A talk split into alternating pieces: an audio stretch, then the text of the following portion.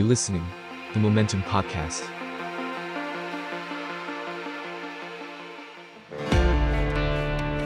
ท่องโลกดิบเถื่อนไปกับ Ways of Being Wild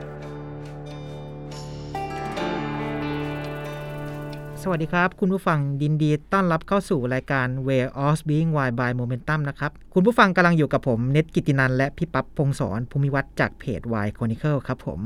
คุณผู้ฟังครับ ตลอดหลายสิบปีที่ผ่านมาครับ มีหลายประเทศบนโลกครับ ที่ต้องเผชิญกับวิกฤตเศรษฐกิจตกต่ำจากภาวะเงินเฟ้อจนบางประเทศเกือบถึงขั้นล้มละลายเลยครับผม เช่น ประเทศเวเนซุเอลาครับ ที่ปี 2015 มีอัตราเงินเฟ้อสูงถึง 112%และล่าสุดครับ กับปี 2022 นี้ที่พุ่งสูงถึง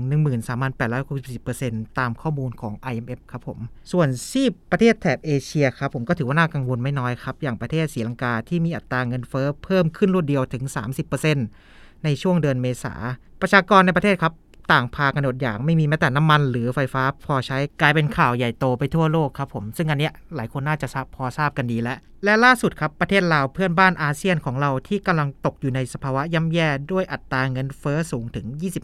25.6%มากที่สุดในรอบ 22 ปีครับหรือคิดง่ายๆคือ 100 บาทไทยของเราสามารถแลกเป็นสกุลเงินกีบได้ถึง 51,000 กีบ ต่างจากเดิมครับผมที่ได้ประมาณ 26,000 กีบ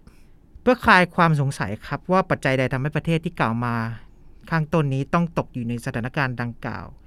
w e l s Being Why EP นี้เราจึงขอเปลี่ยนบรรยากาศนำเรื่องราวเศรษฐกิจมาเล่าสู่กันฟังครับผม โอเคลุยได้เลยครับครับผมก็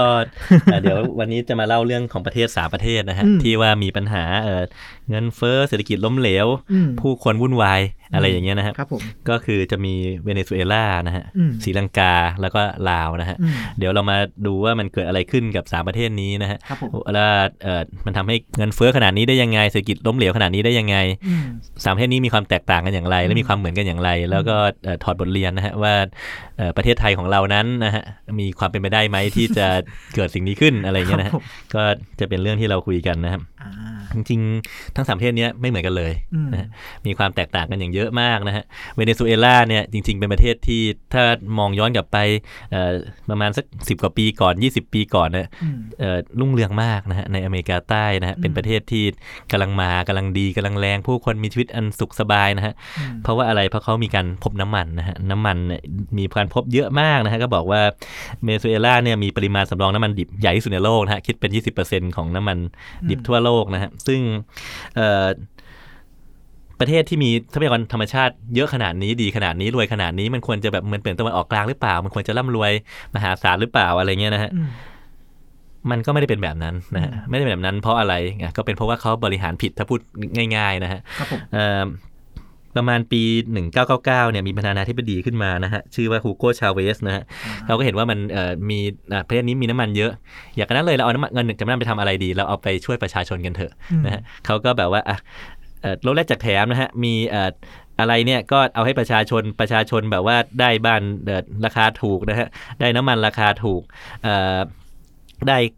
การค้าขายของกินราคาสินค้าก็ราคาถูกอืมอะไรเงี้ยนะฮะเรียกว่าประชาชนเนี่ยได้รับการ support จากรัฐบาลเนี่ยโดยใช้เงินน้ำมันเนี่ยไปเยอะมากนะฮะเอ่อแล้วประชาชนก็สบายนะคนยากคนจนโอ้โหรัฐสวัสดิการดีมากเลยนะฮะเราอยู่บ้านเนี่ยรักบ้านราคาไม่แพงการรักษาพยาบาลราคาไม่แพงอืมเราเข้าทำงานงานก็เงินเดือนเยอะอืมอะไรเงี้ยนะฮะสวัสดิการอ่าสวัสดิการก็ดีของก็ถูกเพราะรัฐบาลควบคุมราคาสินค้าเอาไว้ครับผมอะไรเงี้ยนะครับอืมเอ๊ะ ท่านฮูโกชาเวสช่างเป็นสุดยอดซูเปอร์แมนจริง ๆทำให้เรามีความเอ่ออยู่มีความสุขสสบาบายยกันขนาดนี้นะครับ คือจริง ๆ สิ่งนี้เนี่ยดูเอ่อภาพรวมดูกว้างๆเนี่ยมันเหมือนจะดีอะแต่จริงๆแล้วมันมีความเป็นยาพิษกดกัดกร่อนอยู่นะฮะอืมมันเหมือนกับเราเอ่อเวลาเราเลี้ยงลูกเนี่ยถ้าเราเลี้ยงให้เขา spoil ให้เขา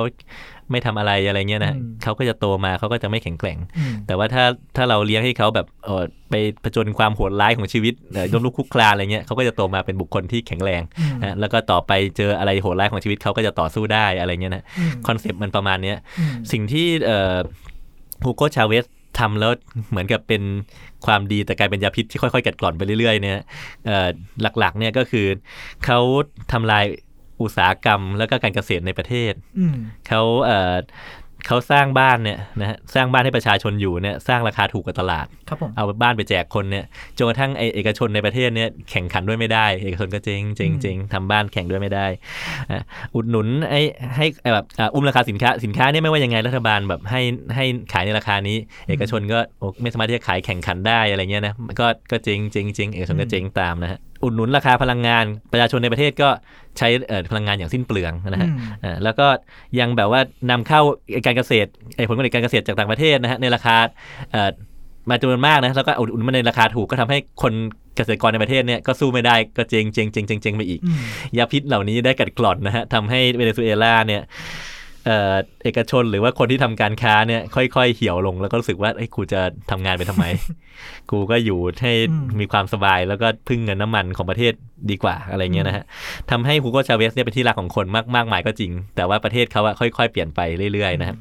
ต่อมาฮูโกชาเวสก็ก็เสียชีวิตในปี 2013 นะฮะแล้วก็มีนิโคลัสมาดูโรนะฮะขึ้นมาแทนนะฮะครับผมไอ้กันมาดูโรเนี่ย ก็ก็ยังสบายๆอยู่นะจนกระทั่งถึงประมาณปี 2014ถึง2016 เนี่ยตอนนั้นมันเกิดวิกฤตนะฮะก็คือน้ำมันโลกเนี่ยเอ่อราคาลดต่ำนะฮะจากที่เคยสูง 100 ดอลลาร์สหรัฐนะฮะต่อบาร์เรลเหลือ 30 ดอลลาร์ต่อบาร์เรลอืมเงินหายไป 70 70เปอร์เซ็นต์แล้วนะฮะพอเงินไปหายหาย70เปอร์เซ็นต์เนี่ยรัฐบาลก็ต้องทำไงก็รัดเข็มขัดอะไรอย่างเงี้ย เอ่อคนเนี่ยที่เคยสบายทำงานวันละไม่กี่ชั่วโมงก็ได้เงินเยอะเนี่ยจะให้กลับไปทำงานหนักเหมือนเดิมเนี่ยก็จะโมโหรัฐบาลก็คงไม่เอาแน่นอนอะก็คงไม่เอานะฮะเอ่อของที่เคยนำเข้ามา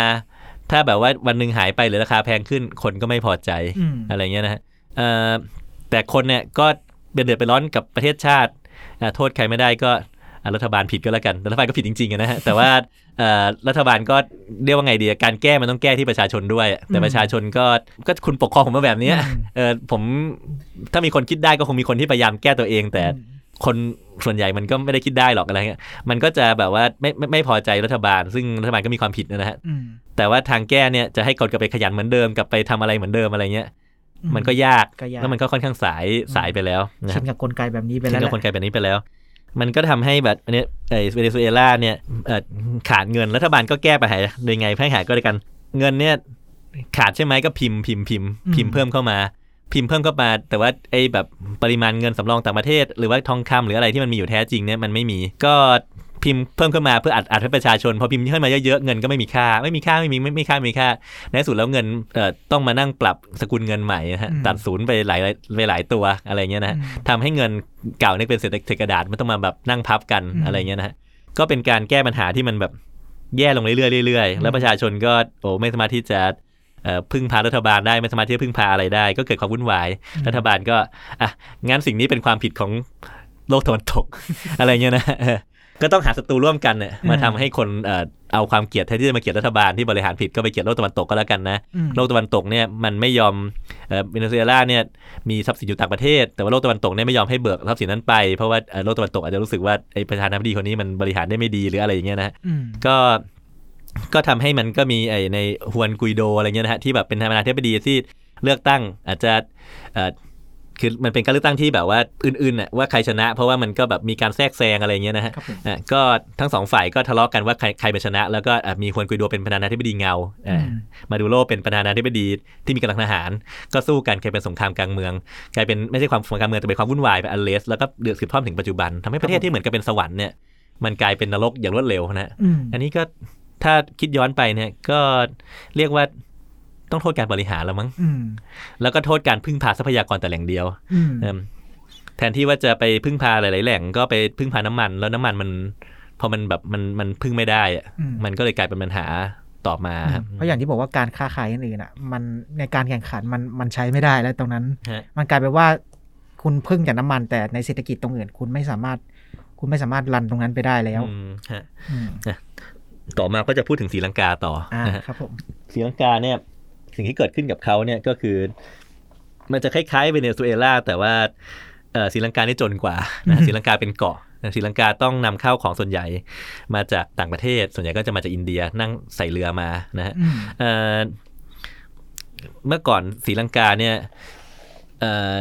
พึ่งพารายได้จากการท่องเที่ยวเพราะเกาะเขาสวยอะไรเงี้ยนะฮะต่อมามันไม่มีใครมาเที่ยวเพราะมันมีโควิด แล้วก็มีการก่อการร้ายก่อนหน้าโควิดเล็กน้อยอ่าคนก็จนลงอะไรเงี้ยนะเอ่อ การส่งออกก็ทำได้ยาก ก็นำเข้าอย่างเดียว อะไรเงี้ยนะฮะคนก็มาเที่ยวน้อย ก็ก็ทำให้แบบมันมีเอ่อเอฟเฟกต์ตามมา แต่ว่าก่อนที่จะถึงเอฟเฟกต์นั้นน่ะรัฐบาลที่ปกครองศรีลังกาอยู่เนี่ยก็จะเป็นรัฐบาลที่มักจะมาจากตระกูลราชปักษานะฮะอืมตระกูลราชปักษาคืออะไรก็คือเป็นตระกูลของนายมหินทาราชปักษากับนายโคตาบายาราชปักษาสองคนนี้เป็นตัวหลักในการ ที่เอ่อเอาชนะสงครามกลางเมืองศรีลังกานะอืมปราบพวกกบฏพยัคฆ์มินไปเมื่อหลายปีก่อน เขาก็เลยกลายเป็นคล้ายๆวีรบุรุษของชาติที่คนน่ะนับถือเขาแล้วก็เลือกเขาอะมาเป็นประธานาธิบดีเป็นนายกรัฐมนตรีอีกเรื่อยๆอืมสองคนนี้เนี่ยมีผลงานในการปราบกบฏก็จริงนะแต่ว่าในทางการเมืองเนี่ยแนวคิดของเขาเนี่ยเป็นคอนเซอร์เวทีฟจัดๆเลยนะครับเป็นขวาจัดมากๆนะฮะอืมเอ่อพอเขาเป็นขวาจัดมากๆเนี่ยเขาก็ต้องการการสนับสนุนจากพระสงฆ์นะฮะ จากกลุ่มพระสงฆ์ในศรีลังกา ซึ่งมีอิทธิพลต่อการเมืองเนี่ยในการ support เขาครับผมพระสงฆ์เนี่ยต้องการอะไร พระสงฆ์เนี่ยเอ่อถ้าถ้าแนวคิดศาสนาเนี่ยฮะมักจะคล้าย ๆกันก็คือเขามักจะต้องการให้คนเนี่ยไม่ยากจนอืมแต่ว่าไม่ต้องไปร่ำรวยมากหรอกร่ำรวยมากก็ทำให้แบบมีฟุ้งเฟ้ออะไรเงี้ยนะมีความไม่เท่าเทียมกันมีนายทุนไม่กี่คนเอ่อกลุ่มกลุ่มทรัพยากรเอาไว้ ก็ไม่ได้นัไม่หนับหนุนให้คนแข่งขันกันแบบร่ำรวยแบบทุนนิยม แต่ก็อยากจะเน้นไปทางมีสวัสดิการที่ดีที่ทำให้คนเนี่ยไม่มีใครต้องลำบากยากจนนะศาสนาจะคิดแบบนี้ เพราะว่าเอ่อศาสนาจะอยากให้มันมีกิเลสน้อย แต่ว่าไม่อยากให้คนลำบากอะไรเงี้ยนะฮะครับผมไอ้วิธีการคิดแบบนี้เนี่ยมันก็เหมาะสมกับบางประเทศนะฮะแต่ต้องไม่ใช่ที่รวยแล้วอืมนะฮะเช่นแบบสแกนดิเนเวียเรามีรัฐสวัสดิการให้คนแบบว่าเอ่อไม่มีใครลำบากยากจนอะไรเงี้ยนะแล้วก็ไม่ต้องไปแข่งขันเงินโหดโหดร้ายอะไรเงี้ยนะฮะครับผมแต่ประเทศอย่างศรีลังกาเนี่ยเป็นประเทศที่ยากจน ดังนั้นเอ่อถ้าจะมา ทำรัฐสวัสดิการเนี่ยมันใช้เงินเยอะนะอืมเออแล้วมันยังไม่มีการเอ่อพัฒนาทางทุนนิยมเนี่ยเพื่อที่จะทำให้แบบมีเงินมามากพอที่จะรองรับสวัสดิการน่ะอืมแต่ก็จ่ายเงินไปเรื่อยๆแล้วไงอะไรเงี้ยนะครับพอเขาอยากให้พระสงฆ์สนับสนุนเนี่ยเขาก็ไปเพิ่มสวัสดิการให้ประชาชนประชาชนก็รักเขาแต่เขาก็คือใช้เงินเก็บของประเทศเนี่ยมาซื้อเสียงให้เขาไปเรื่อยๆเรื่อยๆมาทำให้คนรักเขาไปเรื่อยๆเรื่อยๆครับผมอะไรเงี้ยนะฮะ โดยที่โดยที่ประเทศเนี่ยไม่ได้ถูกไม่ได้พัฒนาทางทุนหรือการแข่งขัน หรือว่าศักยภาพในการอืมค้าเนี่ยให้มารองรับสิ่งนี้ได้ครับผมแล้วเขาก็ตัดสินใจผิดอีกหลายอย่างนะฮะไอ้ตระกูลราชปักษาเนี่ยเขาก็บอกว่า คือเขาเริ่มไม่มีเงินจากต่างประเทศ แล้วเพราะว่าใช้จ่ายออกไปออกไปแต่ของเข้ามาน้อยเขาก็บอกว่าเอ้ยงั้นต่องั้นต่อไปอย่าใช้ปุ๋ยเคมีเลยเพราะว่าปุ๋ยเคมีไม่ดีต่อสุขภาพอะไรเงี้ยนะฮะซึ่งจริงๆแล้วอะเอ่อไอ้ปุ๋ยเคมีไม่ดีต่อสุขภาพเนี่ยเป็นสิ่งที่เป็นที่ถกเถียงกันมากนะฮะ คือพวกเราทุกคนเนี่ยก็กินของที่มาจากปุ๋ยเคมี พวกเราทุกคนอายุยืนขึ้นนะยืนขึ้นกับกับกับไอ้เอ่อคนในอดีตอะแล้วเราก็ดูสุขภาพดีขึ้นอะไรเงี้ยมันก็แปลว่าปุ๋ยเคมีเนี่ยมันก็ช่วยให้เราแข็งแรงถ้ามันใช้อย่างถูกถูกวิธีอะไรเงี้ยแต่พอเขาไม่ใช้เอ่อปุ๋ยเคมีเลยเนี่ยมันก็กลายเป็นว่าผลผลิตเนี่ยทางเกษตรเนี่ยลดลงไปหลายเปอร์เซ็นต์อืมเอ่อมันก็ขาดแคลนอะไรเงี้ยนะฮะต้องพึ่งธรรมชาติต้องพึ่งธรรมชาตินะ ก็กลายเป็นอาหารก็แพงขึ้นอีกอืมนะฮะแล้วก็ต้องนำเข้ามากขึ้นอีกนะฮะแล้วก็เอ่อนอกจากนั้นเนี่ยพอหลังโควิดปั๊บเกิดสงครามยูเครนรัสเซียน้ำมันก็แพงขึ้นอืมนะฮะแล้วก็ไอคนรัสเซียคนยูเครนซึ่งเป็นนักท่องเที่ยวมาศรีลังกาเยอะก็หายไปหายไปอะไรเงี้ยนะฮะครับผมทุกอย่างทุกอย่างรวมๆกันเนี่ยทำให้ศรีลังกาเนี่ยเจ๊งอืมนะฮะมันมันมันไม่ใช่แบบปัญหาอย่างเดียวมันเป็น multiple ปัญหาเนี่ยอืมแต่ว่าถ้าถ้าพูดถึงด้วยกันก็คือ เขาไม่เหมือนเวเนซุเอลาเนี่ยเขาทรัพยากรพื้นฐานเขาไม่ได้ดีเท่าอืมแล้วเขาบริหารผิดบริหารผิดมาเรื่อยๆเรื่อยๆเรื่อยๆเลย เหตุผลที่บริหารผิดมันก็มี แต่ว่ามันมันในที่สุดแล้วมันไม่ไม่แข็งแกร่งพอที่จะวิสแตนมไอการบริหารผิดเหล่านี้คือถ้าถ้าถ้าแบบบริหารผิดเล็กๆน้อยๆอะไรเงี้ยก็ก็แก้ไขอะไรอย่างงี้ใช่ไหมฮะแต่ว่าเนี่ยมันมันซวยด้วยอะมันมีเหตุการณ์โควิด มันมีเหตุการณ์สงครามรัสเซียยูเครนด้วยอะไรเงี้ยนะฮะ อืมอันนี้ก็คือสิ่งที่เกิดขึ้นกับศรีลังกาหานะฮะเทนหาเทนนิมพรไม่ได้เออหา turning point ไม่ได้ อะไรเงี้ยนะฮะเอ่อครับผมต่อมาก็เรื่องลาวนะฮะอ่าลาวเนี่ยจริงๆค่อนข้างน่าสงสารนะฮะก็คือปัจจัยประเทศเขาอะก็เป็นเอ่อเป็นภูเขาเยอะอะไรอย่างงี้ใช่ไหมฮะต้องนำเข้าทรัพยากรหลายอย่างมาจากต่างประเทศครับผมอะไรเงี้ยอันนี้เป็นเป็นมาตั้งนานแล้วอ่าแล้วก็เกิด step เดียวกับศรีลังกานะฮะก็คืออ่ามันก็มีเอ่อโควิดพอมีโควิดเนี่ยนักท่องเที่ยวที่มาลาวก็หายไป คนลาวจะออกไปทำงานต่างประเทศ ก็ทำได้ยากขึ้นครับผมใช่ไหมฮะเงินสำรองก็ร่อยหรอลง เพราะว่าต้องซื้อของมาจากต่างประเทศโดยที่เอ่อตัวเองเนี่ยส่งส่งออกไปได้ไม่มากขนาดนั้น ประกอบกับเอ่อยุคหลังมาเนี่ยเงินดอลลาร์แข็งขึ้นอืมนะฮะเงินในคลังที่ว่าจะเอาไปเอ่อซื้อของหรือจ่ายหนี้คือลาวเนี่ยก็ไปพัฒนาไอ้พวกเอ่อฟ a ซิลิตี้พื้นฐานนะในโครงการ Belt and Road ของอืมจีนนะฮะก็เป็นหนี้จีนอะไรเงี้ยครับนะผมศรีลังกาก็เป็นหนี้จีนเหมือนกันนะฮะแต่ว่าผมไม่ได้พูดถึงเป็นปัจจัยแรก เพราะว่าไม่อยากจะไม่อยากจะคิดว่าไอ้สิ่งนั้นอะมันมันเป็นปัจจัยปัจจัยหลักหลัก เพราะว่าคนเนี่ยก็จะเอ่อมักจะโยงเรื่องเนี้ยกับการเมืองโลกด้วยอะจีนมันมาให้เงินกู้แพงๆทำให้เอ่อ ประเทศที่เอ่อกู้จีนเนี่ยพินาศพังทลายอะไรเงี้ยนะมันก็มีอารมณ์นั้นอยู่ แต่ว่าปัจจัยหลักอะมันมันมีหลายปัจจัยมันแวดล้อมกันอยู่อะไรเงี้ยนะฮะลาวลาวเนี่ยแต่แต่แต่ลาวเนี่ยจะจะดักกว่าศรีลังกาตรงที่อะมันมันเอ่อพลังประเทศมันไม่ได้เยอะขนาดนั้นอะอืมนะเอ่อแล้วก็ก็กำลังแล้วเหตุการณ์ที่มันเอ่อใหญ่ ๆ เนี่ย ก็เกิดมาในเวลาเดียวกับที่ ลงทุนไปเยอะนะฮะการลงทุนเนี่ยตอนนั้นเนี่ยยังไม่รู้ว่าว่ามีโควิด ยังตัดสินใจไม่ได้ผิดหรอก แต่พอเจอโควิดมันเลยกลายเป็นสวยมอะไรเงี้ยนะสงครามอีกนี่ก็มีอืมเงินดอลลาร์ก็แข็งขึ้นเงินกีบก็อ่อนลงสินค้าก็ต้องซื้อเพื่อที่จะมาเอ่อใช้ในประเทศอะไรเงี้ยนะฮะเอ่อน้ำมันก็ต้องซื้อครับผมนะแต่ว่าเงินที่จะซื้อน้ำมันก็น้อยลง ก็ซื้อน้ำมันได้น้อยลง พอซื้อน้ำมันได้น้อยลงน้ำมันก็แพงแพงแพงมากขึ้นอืม คนก็ไปต่อแถวกันซื้อน้ำมัน เพราะถ้าไม่มีน้ำมันมันก็ขนส่งไม่ได้ ขนส่งไม่ได้ทุกอย่างก็แพงแพงแพงแพงขึ้น ลาวยังไม่ได้วิกฤตขนาดศรีลังกาอืมนะไม่ได้วิกฤตขนาดเวเนซุเอลา แต่ก็อยู่ในอยู่ในช่วงที่มันลูกผีลูกคนอะไรเงี้ยนะฮะอืมก็ story มันเป็นประมาณเนี้ยครับอืมถ้าเล่าถึงแบบการที่เศรษฐกิจของแต่ละประเทศเนี่ยเอ่อมีความบาดเจ็บบอบช้ำหรือบางเคสถึงกับล่มสลายเนี่ยอืม story มันจะเป็นประมาณเนี้ยนะอืมก็คือเอ่อ บริหารผิด หรือซวยอืมแล้วไอการซวยเนี่ย ไปกระทบปัจจัยพื้นฐานอืมเช่นน้ำมันหรืออาหารครับผมหรือการขนส่งอืมแล้วพอสิ่งเหล่านี้เจ๊งเนี่ย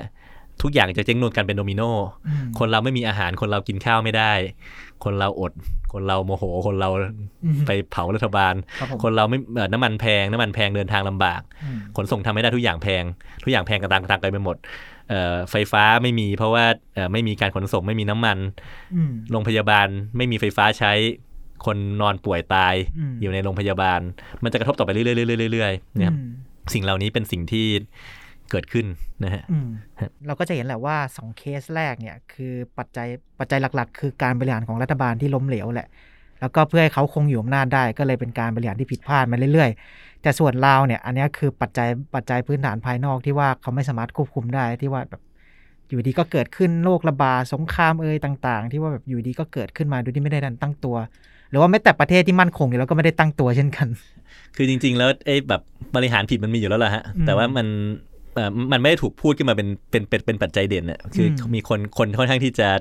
มีความสงสารลาวกันอืมนะแต่ศรีลังกาเนี่ยกับเวเนซุเอลาเนี่ยจริงๆถ้ารัฐบาลบริหารดีกว่านี้มันมันจะดีขึ้นอย่างเด่นชัดอืมมันมันไม่จำเป็นต้องต้องต้องเป็นขนาดเนี้ยอืมนะฮะอืมสองสองประเทศแรกนี่เป็นเคสกรณีที่ชัดเจนมากฮะครับผม แต่ทีเนี้ยเราก็จะเห็นว่าประเทศมหาอำนาจที่แบบอ่ามีทรัพยากร ทรัพยากรดีอยู่แล้วล่ะอย่างพวกประเทศแถบตะวันออกกลางเนี่ยก็จะไม่ค่อยเผชิญกับปัญหานี้เท่าไหร่เพราะเขามีทรัพยากรที่ดีอยู่แล้วตรงนั้เอ่นอคือจริง ๆ แล้วทุกประเทศเนี่ยมันมีพลังของประเทศอยู่อะแล้วพลังเนี่ยมันจะเป็นประมาณสายป่านนะฮะอืมเอ่อเหมือนกับธุรกิจเลย ถ้าคุณมีสายป่านยาวอะ คุณเกิดปัญหาฟ้าผ่าไฟไหม้ทำงานค้าไม่ได้ แต่คุณยังมีเงินไปเลี้ยงลูกน้องอยู่อืมคุณไล่ลูกน้องบางส่วนออกไป คุณยังคงบริษัทคุณได้อยู่อะไรเงี้ยมันก็ มันก็แปลว่าคุณมีบุญเก็บมาเยอะอะไรเงี้ยนะฮะเออดังนั้นดังนั้นเอ่อพวกตะวันออกกลางอะไรเงี้ยเอ่อน้ำน้ำมันยังเยอะอยู่อืมอะไรอย่างงี้ใช่ไหมฮะก็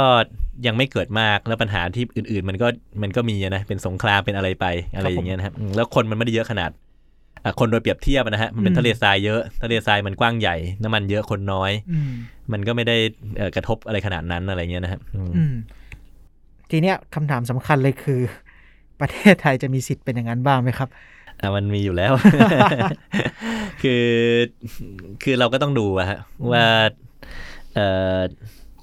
ปัจจัยของประเทศอื่นๆน่ะที่ทำให้เขาเกิดสิ่งนี้ขึ้นเนี่ยมันเกิดจากอะไรอะบริหารผิดใช่ไหมครับผมอะไรเงี้ยนะฮะความซวยที่เกิดขึ้นอืมอะไรเงี้ยบางทีเราเป็นประชาชนเนี่ยเอ่อรัฐบาลบอกนโยบาย A เนี่ยอืมเราต้องดูว่าไอ้นโยบาย A เนี่ย มันดีกับเราจริง ๆ หรือเปล่า ในระยะสั้นในระยะยาวอะผมยกตัวอย่างให้แบบว่าพวกประชานิยมอะไรเงี้ยนะฮะไอ้มันดีจริงหรือเปล่าจริง ๆประเทศเราเนี่ยมันมีมันมีสายป่านมากพอหรือเปล่าอะไรเงี้ยในสถานการณ์หนึ่งสองสามอะไรเงี้ยนะฮะก็ก็คงต้องเก็บไอ้พวกสิ่งเนี้ยมาเป็นอุทาหรณ์นะ คือไทยอะจริงๆแล้วปัจจัยประเทศแข็งแกร่งนะอืมเออแข็งแกร่งเมื่อเทียบกับประเทศที่ผมพูดมาก่อนนะอืมทรัพยากรก็หลากหลายน้ำมันไม่เท่าเวเนซุเอลาแต่ก็มีทรัพยากรหลากหลาย ครับผมที่เอ่อ ทรัพยากรอันนี้พัง อันนี้ยังเอามาแทนได้อืมเอ่อต่อให้ผ่านพ้นช่วงโควิด แต่ก็ยังมีบุญเหลือมากพอที่จะยัง survive อยู่อะไรเงี้ยนะฮะแต่ถ้าเอ่อรัฐบาลบนปัจจัยเนี้ยคือเราก็เห็นตัวอย่างมาเยอะนะฮะอืมโซเวียตเมื่อก่อนนะนะฮะอืมโซเวียตรัสเซียประเทศแม่งโคตรกว้างใหญ่ทรัพยากรมากมายเหมือนมหาสมุทรอะไรเงี้ยนะครับผมเศรษฐกิจก็ยังตกต่ำ ก็ยังเจ๊งเพราะว่ารัฐบาลเออเอาเงินไปทำอะไรที่แบบทำทั้งสงครามมากเกินไปไปลุยอวกาศไปอะไรที่ว่ามันไม่ได้แบบนำไปสู่ product productive ไปช่วยคนอื่นไปอะไรเงี้ยคือบริหารผิดแล้ว แม้ประเทศเทศที่มันทรัพยากรดีขนาดนั้น ใหญ่ขนาดนั้นครับผมอะไรเงี้ยนะก็ยังค่อยๆค่อยๆเจ๊งจนล่มสลายได้อืมนะอันนี้ผมพูดถึงมันผมไม่ได้พูดถึงการเมืองการเมืองก็มีส่วนนะแต่เศรษฐกิจก็มีส่วนเยอะอืมนะถ้าโซเวียตเศรษฐกิจดีดีดีเท่าอเมริกา ไม่มีทางที่มันจะล้มอืมอะไรเงี้ยนะฮะแต่มันก็ล้มได้อืใช่ไหมฮะดังนั้นไม่มีอะไรที่ล้มไม่ได้อืมไทยเองก็ล้มได้ ถ้าสมมติว่าแบบมีคนมาโกงเยอะอืมๆมาบริหารผิด เอาเงินไปช่วยในสิ่งที่มันไม่ได้ productive อะไรเงี้ยอืมดังนั้นไอสิ่งที่มัน คือถ้าให้พูดก็คือศรีลังกาเอ่อลาวเวเนซุเอลาเนี่ยเรียกว่าเนี่ยผู้นำมันอะอืมมันบางชาติมันก็เป็นประชาธิปไตยศรีลังกาเป็นประชาธิปไตยนะแต่ผู้นำมันจะมีอารมณ์ของการตรวจสอบยากอยู่อะอืมเออ ไอฝ่ายที่ถ่วงดุลเนี่ยถ่วงดุลได้ยากอะอืมอะไรเงี้ยนะฝ่ายที่แบบว่าถ้าคนนี้พูดออกมาสิ่งนี้แล้วอีกฝ่ายหนึ่งมันจะไปคัดค้านเนี่ย มันจะมีอารมณ์ของการที่เอ่อถูกสื่อถูกกดขี่อะไรอย่างเงี้ยนะฮะอืมถูกอะไรอยู่อะอะไรอะไรอย่างเงี้ยนะฮะซึ่งก็ถ้าเป็นอุทาหรณ์ก็คืออะเราก็ต้องเข้มแข็งนะอืมนะถ้ารัฐบาลทำอะไรผิดเข้ามาเนี่ย แล้วมันมีคนโต้แย้งมาเนี่ย มันก็ต้องมีนะอืมเออมันมันต้องมีระบบที่มันรองรับสิ่งนั้นได้อะครับผมก็ควรจะต้องมีระบบตรวจสอบแหละไม่นั้น ไม่ว่าคุณจะลงทุนกับอะไรก็ตาม เราจะไม่สามารถโต้แย้งได้เลยว่า สิ่งนี้กำลังเดินไปในจุดที่มัน มันผิดจริง ๆ หรือเปล่าหรือว่ามันถูกต้องตรงไหนฮะฮะครับผม ก็สรุปบทเรียนจาก EP นี้ก็คือ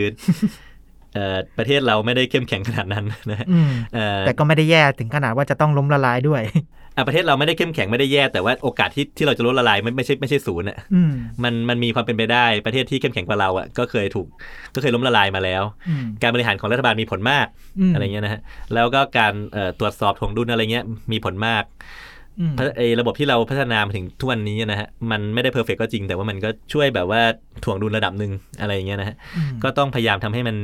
เอ่อเรียนรู้จากในอดีตอะแล้วก็อืมพยายามหาข้อผิดพลาดหาอะไรเนี่ยมาทำให้เราเซอร์ไวเสร็จสิ่งต่างๆ ไป ถ้าเราแบบว่าบริหารได้ดีอะไรเงี้ยนะฮะมต่อให้เจอโควิด ต่อให้เจออะไร ต่อให้เจอสงคราม ต่อให้เจออะไรเงี้ยฮะมันก็ทำให้แบบไม่ถึงกับล่มสลายอะครับผมก็ยังอยู่ได้อะไรเงี้ยฮะ ก็อย่างที่เห็นทุกวันนี้ มาม่าปรับขึ้นราคาแล้วเอออันนั้นก็เป็นนกลไกที่หลาย ๆ อย่าง เราจะต้องเช็คตรวจสอบว่ามันเกิดจากอะไร อาจจะอาจจะเป็นเพราะหลายอย่าง โดยเฉพาะเรื่องเศรษฐกิจโลกตอนนี้ที่ว่ามันมีปัจจัยขั้น ปัจจัยหลายอย่างแหละที่มันทำให้อ่าค่าเงินต่าง ๆ มันเฟ้อขึ้นหรืออะไรก็ตามที่ว่าเราอาจจะไม่เคยอยู่ในจุดนั้น แต่ว่ามันอาจจะต้องมาเชิญในยุคนี้ที่ว่ามีทั้งโรคระบาด มีทั้งสงคราม มีอะไรต่าง ๆ แล้วว่าจะเป็นเรื่องการเมืองที่เป็นปัจจัยในประเทศก็ตามตรงนั้น ครับ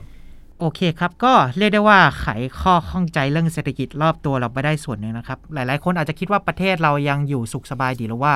อาจจะไม่ต้องกังวลแหละว่าเศรษฐกิจพวกนี้มันเป็นเรื่องไกลตัว แต่จริง ๆ ตรงเนี้ยเป็นจุดที่น่าหวั่นใจเช่นกัน แล้วก็ควรจะมีหาวิธีรองรับ หรือเตรียมการเอาไว้อย่าง หลาย ๆ ประเทศครับที่ว่าในยุคที่ต้องเผชิญกับโควิด หรือว่าเผชิญกับสงครามเหมือนเราอย่างเวียดนามเนี่ยกับมี GDP ที่เติบโตขึ้นเพราะว่าเขามีวิธีการเตรียมตัวแล้วก็ มีวิธีการดึงดูดให้ต่างชาติเข้ามาลงทุนอุตสาหกรรมต่าง ๆทำให้ประเทศเขามีความเจริญก้าวหน้าต่างกับเราที่